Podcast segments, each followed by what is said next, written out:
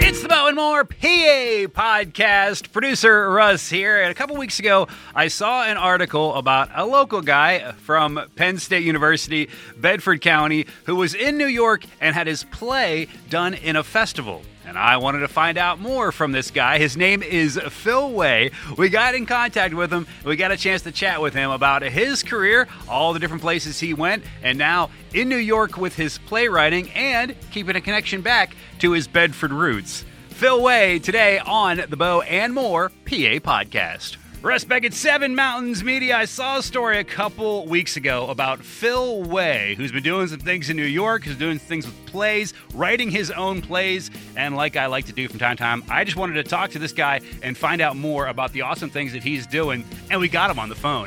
Phil Way is here chatting with us. Phil, thank you for talking to us. My pleasure. Glad to chat with you. So I know a little bit about your history from the article that I found, but I'd love to know more. You started writing very early in life. When do you remember it starting for you? I just enjoyed writing for pleasure. When I was early teens, sixth grade, just enjoyed writing stories. Grew from there. You majored in film and video at Penn State, graduating in 2001. What was the next step after I got that diploma? Here's what I'm doing. I got a job as a videographer at Sergeant's Court Reporting Service in Johnstown.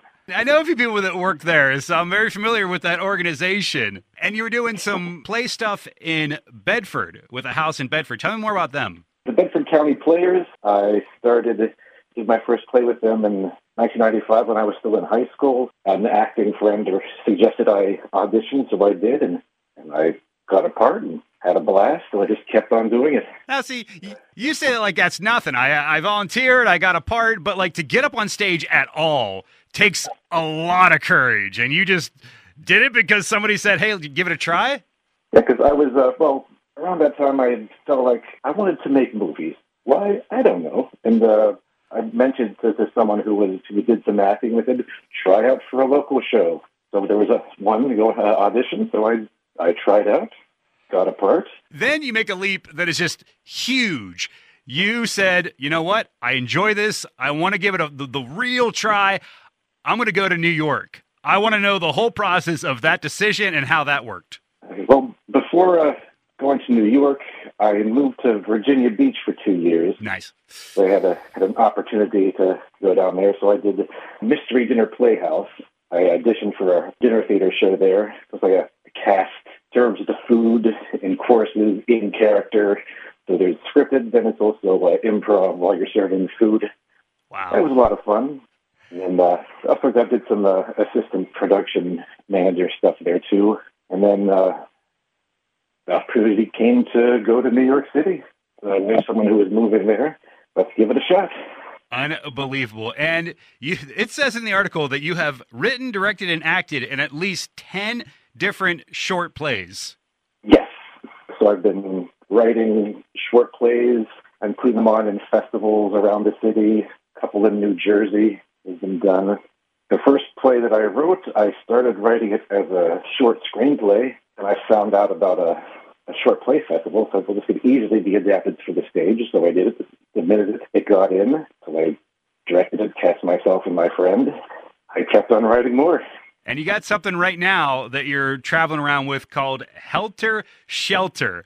And I remember talking to somebody a couple years ago. It was a different author, a different writer, and they said that this is right in the middle of the pandemic. And they said, you're going to see people that are going to be putting what they take on this time of the world. They're going to be putting it into their writing because it's what we're all dealing with, and it's a good thing to write about. And you have written about the pandemic. So tell me about the process of, okay, I think I have something to say about this time of the world. So originally, I wrote it, yes, right in the middle of the pandemic, right, just shortly a few months after it started.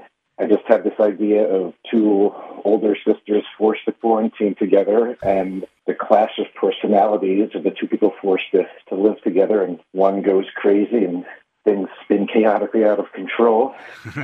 As I tweaked and reworked it over the couple of years before I finally got the record a performance of it, I tried to make it seem less like the COVID pandemic specifically but they were a little more vague, so it wouldn't be specifically that incident. Right. So kind of a more like universal theme. Yes. Although if you wanted to easily be COVID, if that's how you want to view it. But I try to make it less specifically COVID, just make it more universally appealing for if I'd like to put it on again a few years down the road or something. And when you were casting this, you went back to your Bedford Playhouse and went to the people there. Like you just said I think I know people that can really bring this to life. How'd that work?